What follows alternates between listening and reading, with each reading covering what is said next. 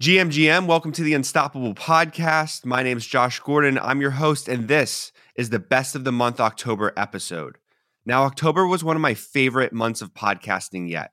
I talked with Adam Levy from the Mint podcast about how to build a community with free NFTs, and he shared the playbook he uses to do it. Since having that conversation, I've actually given out my first free POAP NFTs and even experimented with collectible content on Lens.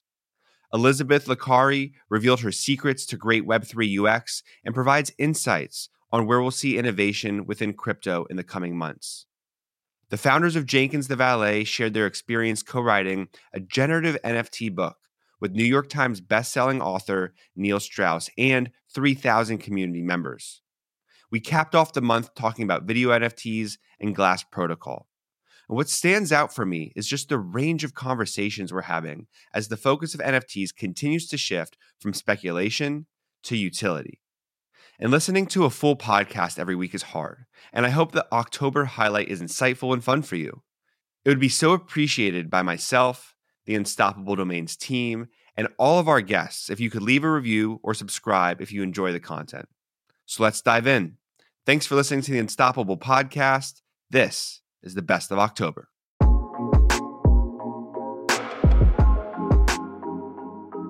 If you're going to go back and listen to just one full episode from the month of October, this might have to be the one. I think free NFTs are going to be a huge trend that we continue to see bring more people into the space. And whether that's a free NFT mint, free collectibles, free content, or free Web3 domains, it's going to happen. Adam has been a creator himself and continues to push the boundaries on how to integrate Web3 into your community and content. He shares his opinions here, but he also shares his game plan for how a creator can use free NFTs to build their community, brand, or business. I wanted to really ask you, and I was wondering if you would bring it up in your top three is free NFTs, because it's something I've seen you do really well that I'm really interested in. And mm. so maybe this isn't the one of the first three tips you know a creator gets to but let's say you know they're here they've experimented they're community building they're showing up they're they're mm. putting their some of their money where their mouth is right how do you then think about free nfts as an entryway into the web3 creator economy or community building i think free nfts are like the ultimate sort of either Trojan horse or gateway for creators who don't really understand mechanism design, pricing, all these additional things that are required to sort of know to know to kind of like issue a successful paid drop. I mean, the reason why I think free NFTs are so beneficial and why I've sort of led my content strategy and my community building strategy around it is because it's it's so effortless, right? It's so it's so much more powerful to be able to give something before you take something, right? And I'm a big believer on that, whether it's like through giving my content out for free, right? Giving it a free NFT. And with that free NFT, you get additional free content and just find a way to continuously provide value before asking for something in return, I think goes a long way. So there's a great example that I like to reference. Her name is Queen George. She's uh, also a Web3 native music artist. She's been in the space for, I think, almost two years now, maybe a year and a half, a little bit over that, whatever, doesn't matter. I remember in the hype cycle of the bear market, we tried to do a paid drop where we sort of got inspired by Justin Blau's like iconic drop and all the other campaigns he sort of consulted shortly after and try to replicate a site based off that and do a live concert essentially for people to attend online during COVID. And the access way to kind of get the private link to view the live stream concert was by purchasing an NFT. And there were five different tiers. And to be frank, they were relatively expensive. Her audience kind of got really confused. They were messaging and replying on Instagram, like, what the hell is an NFT? I just want to watch you perform. So we stripped it. The, the drop completely flopped. A few months later, I guess like six months later, we revisited it with free NFTs on sound.xyz. So she had a campaign going on and she still had to build some type of collector base online. And the way I sort of guided her was like, try just like DMing a bunch of people on Twitter, right? Sending them your music and inviting them into a Telegram group chat and then through that, you would incentivize and reward them by entering the group chat using a free NFT, right? And I think she got about like 50 people in that group chat in preparation for her paid drop. down the line, right? So as she sort of funneled people in, she used the free NFT as like a top level funnel. She got people into the group chat and Telegram. She sent different teasers and different like tidbits to sort of like prepare her collectors, her maybe soon to be paid collectors as to what they should expect by listening to the music, different cuts, etc. And then the sound drop came and it sold out and did well. Now, candidly, it was 25 NFTs. I collected two, but the other two, right, were from people who kind of like came across through that funnel and have had experienced her and her energy across her sort of like diligence phase that I mentioned in tip number two your last question. So I love free NFTs as like a top level, non threatening funnel to get people in the door and then provide additional layers of utility beyond that. Yeah. Interesting. So, in anyone who's done like traditional marketing on social media, you know, everything really is broken down into these funnels. And I think there can be sometimes even a negative connotation around thinking about like funneling audience members in, in Web2 because it's all about clicks and views. But this is something that's more about giving, you know, letting people collect from you, get a taste of ownership in a really low risk way.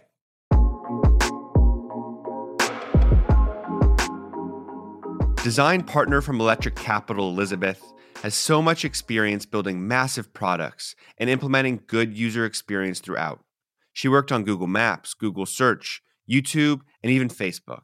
In this clip, Elizabeth talks about how the user experience with wallets will shift as crypto evolves.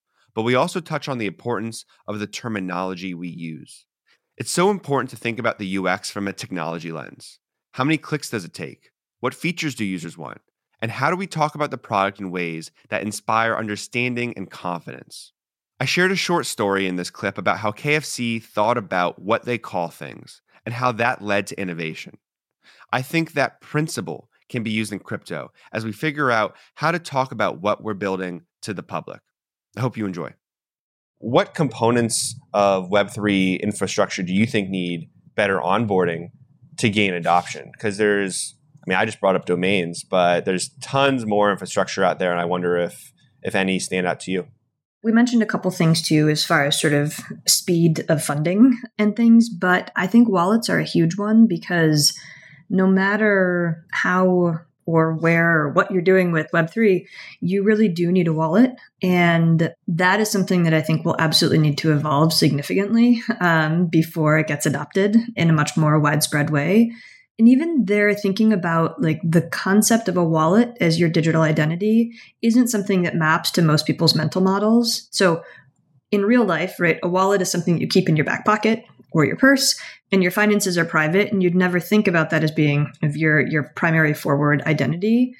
And so there's that that kind of conceptual evolution that I think will likely shift, and maybe it's more terminology, but it's it's also just kind of I think there's that that concept and then on top of the concept, there's also just currently still a lot of friction around setting up a wallet, having to manage kind of multiple wallets across chains. Um, and as you mentioned too, sort of having a hex address as your ID that I think are all things that will definitely need need to evolve in order to sort of increase the number of people who are using them. For sure. Yeah. And I think one thing that we're thinking about as a way to improve that onboarding experience in wallets, and Unstoppable, we've talked to many of the major wallet providers out there, and it's when you get a wallet, how can you add getting an NFT domain into your onboarding flow, like claiming a free NFT domain when you sign up for a wallet? We did it with blockchain.com and blockchain.com's wallet and saw pretty great results so far. And it makes everything a little bit more understandable. We're used to getting usernames when we sign up for an application. And if you think about a wallet a little bit like that too, getting your NFT domain name is a little bit like you know getting your username. I got a quick story to share with you, and yeah, please I, do. Because you talk about terminology, and this is a story that I've tried to implement in a lot of areas of my life, and I think it also applies to how we think about crypto. And it's like KFC. I don't know, it's 10, 15 years ago or something like that, maybe less. They were trying to figure out how to boost sales, and so they they looked at to go orders, and they were like, "How do we innovate to go orders?" Well, what do people do when they get their food? When they get it, they put it on their lap. So instead of putting food on your lap, where else can you put your food when you get it in the drive through? They looked at the cup holder in a car and they were like, the cup holder hasn't been innovated on since the car was created. But what if we don't call it a, what do you put in a cup holder? You put literally cups that hold beverages in them. But if you remove the term cup holder and you just call it a place to store things, what can you store there? And so they ended up coming up with the KFC to go cup, which was literally just a cup with fries and like chicken nuggets in it instead of soda in it.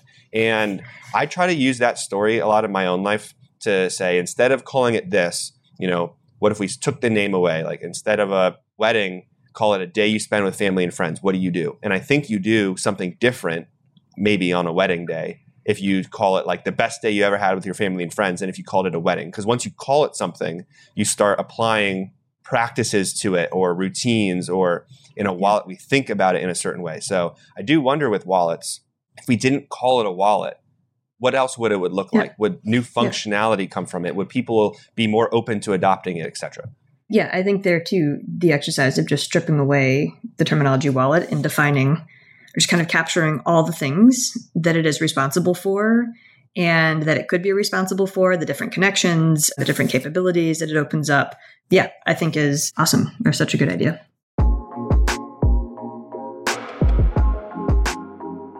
The creators of Jenkins the Valet, Valet Jones, and C8 Follow Ape are creating stories in the metaverse and pushing the boundaries of what community generated NFT content looks like. They joined the Unstoppable podcast and broke down their latest book NFT release, which was co written by 3,000 plus community members and Neil Strauss, New York Times bestselling author. In this clip, the creators shared how they approached licensing of IP with the Writers Room community. I found it interesting how they think about licensing as a way for creativity to become more interoperable and flow into many different creative works. Not everyone will want to build on top of their IP owned through an NFT, but for those that do, we're seeing a standout example of how one can build a business and brand by leveraging IP in creative ways. Are you able to throw out two, three lessons from creating that would help other Web3 entrepreneurs or community builders who are looking to maybe see what you did and take some of those practices over to what they're doing too? You looped in a best selling author and 3,000 plus people in your project. And I think that's really novel.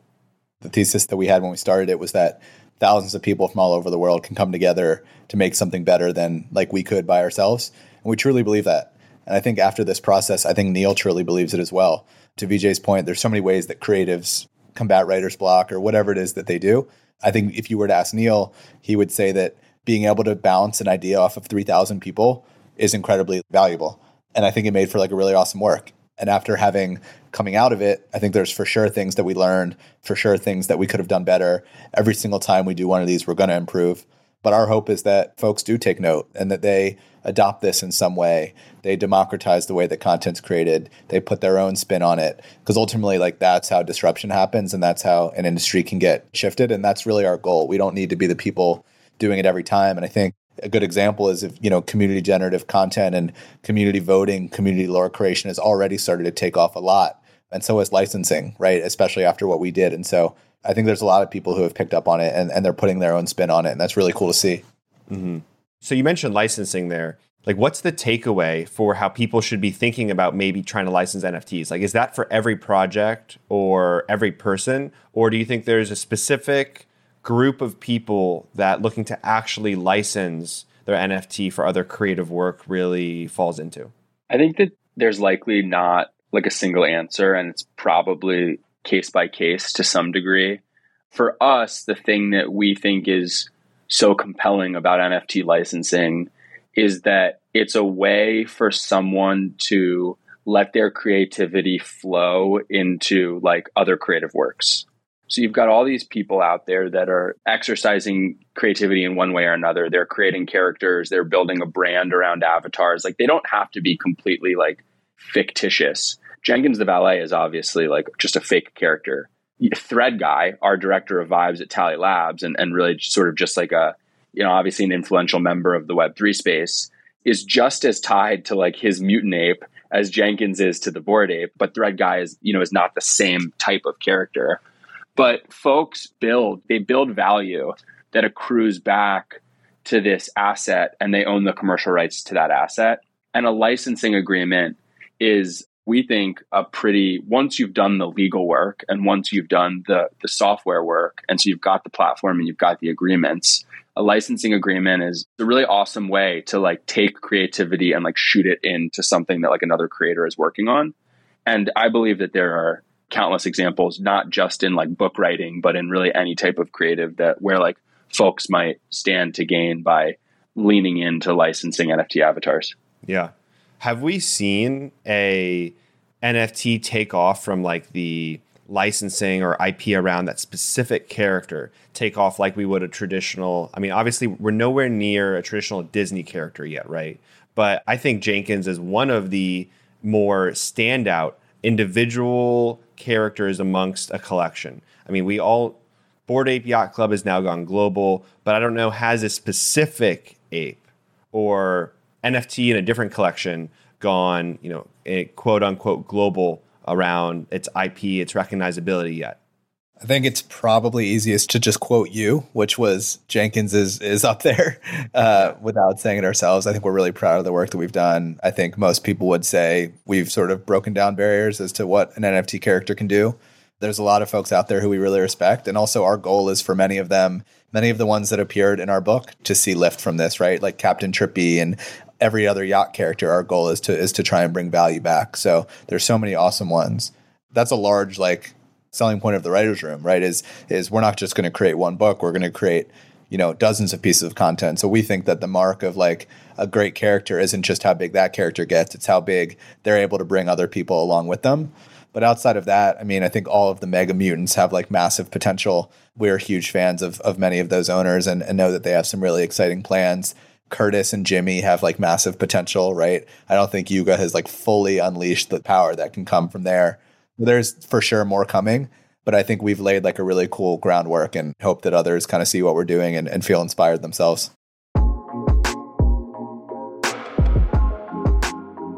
Dayo Adeosun is the co founder of Glass, a video NFT marketplace.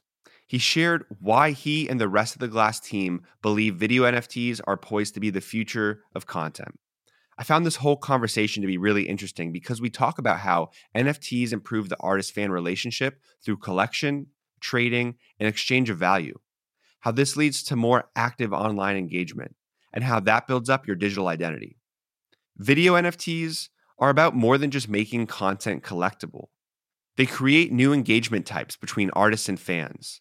They allow for interesting monetization models, but they also allow us to show a new kind of support for content and for a creator. I'm working on turning this podcast interview into an NFT and we'll be releasing it on Glass in the future. For now, enjoy this clip and be sure to give the full episode a listen if you like it. Can you maybe paint an example of, let's say there's your favorite music artist dropping videos or your favorite vlogger, how does a fan engage with them today? And then how would they engage with them now in the world of video NFTs? So today, if you're a supporter or a fan and you want to connect with a video creator, the first thing you would do is you would watch their content or, you know, you know, observe it. And then after that, if you want to get closer, you could go to YouTube and then go to their contact and email them. You could leave a comment you could go to their Instagram, maybe find them there, leave a DM. Pretty much, you're not going to get any return on maybe any of these. Maybe a YouTube comment, maybe an Instagram comment. They might like it or respond, yeah. but you're not actually going to get that access. I tell everybody to hit me up on Twitter, like normally, you know. But but you're right. I mean, I how many people that are listening to this engaging in conversations with me on a week to week basis is much lower than the people consuming content via YouTube or like Apple or Spotify. Exactly. And so, yeah, today it's like they would go to your Twitter, try to connect with you there. But the difference is in the future, if you could collect someone's NFT, tell them why you collected it, right? Tell them, you know, get to know more about you. It's like you're going to be way more aware and attentive to that potential supporter than if they hadn't collected. So I think collecting gives you an access path and a stake in that creator's future that can you can say like like I actually want this person to succeed that just like a basic DM won't necessarily do. And over time, the world's gonna it's just increasing in speed. It's like world peace through world trade is gonna be the fastest way to world peace. Like if we don't if people are not trading, if we're just having conversations, and there's no exchange of skills or there's no exchange of value in any way, like it's not going to really work for too long with you and that person because, you know, life is not forever. People have to come into this life, trade away. The idea of trading leading to world peace, I go into this person's home and I might leave, you know, a glass of wine. They come into my home, they leave a glass of wine. That type of idea, like, although that might just be considered karma or just good faith trading, regardless, I think putting that type of energy into the world is going to lead you to just a better relationship with your audience, a better yeah. ability to grow. Yeah, I mean that's a interesting take there. You know, trading leading to peace, right? But I do think one thing trading does as well is it turns the consuming of content into a more active and engaged activity. Often, I find that we're all scrolling watching videos, you know, liking tweets, liking Instagram posts. But then when you add this collection element to it, it's more active statement saying like, I really like this and I like what you're putting out into the world. And like, I want to be a little bit of a, a part of it and attach my name to it. I think like I'd much rather be a collector than just a follower. You just unleashed something in my mind with that one that like I had never realized was a huge hurdle for all of Web3 so like the idea is that like you said like active statement and it's just like an active state. If you're in an active state of using these social networks, that's going to lead to this podcast. If you're in a passive state of using a social network, you would never lead to this podcast.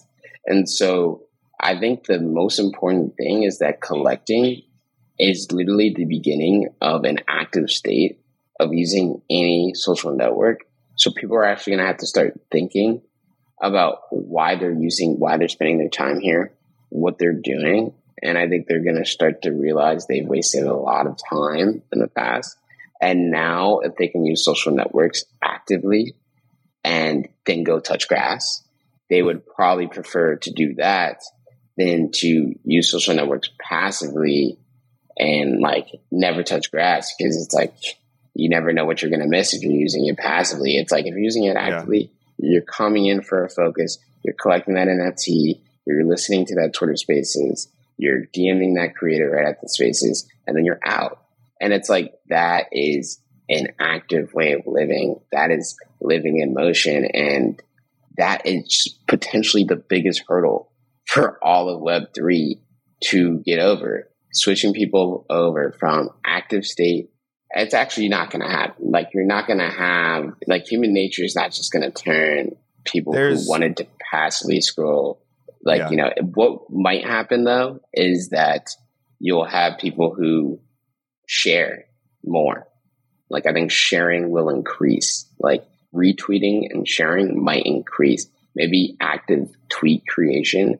Maybe the one percent of tweeters is not going to go to ten percent, but you'll yeah. get like three percent more people retweeting and sharing and supporting a creator's success. And that could honestly make all the difference. Like two more people sharing your IP story, two more people retweeting your thing because they know this is going to put food on the table for you. Honestly, it's like that is going to make the world a little bit better. And like that's the most I really think we can push this decade. And then I think after this decade, it's, I think it's yeah. unlimited. I think for sure our our generation is definitely people who are thinking about conscious consumption I'd say all around. I mean, and everyone's going to have different pockets that they're probably pretty conscious about whether it's like veganism or it's what you do on social media, right? There's there's spectrums to everything, but it's interesting to think about how the collection putting your name on it it becomes part of your digital profile and it makes your digital identity a little bit more vibrant.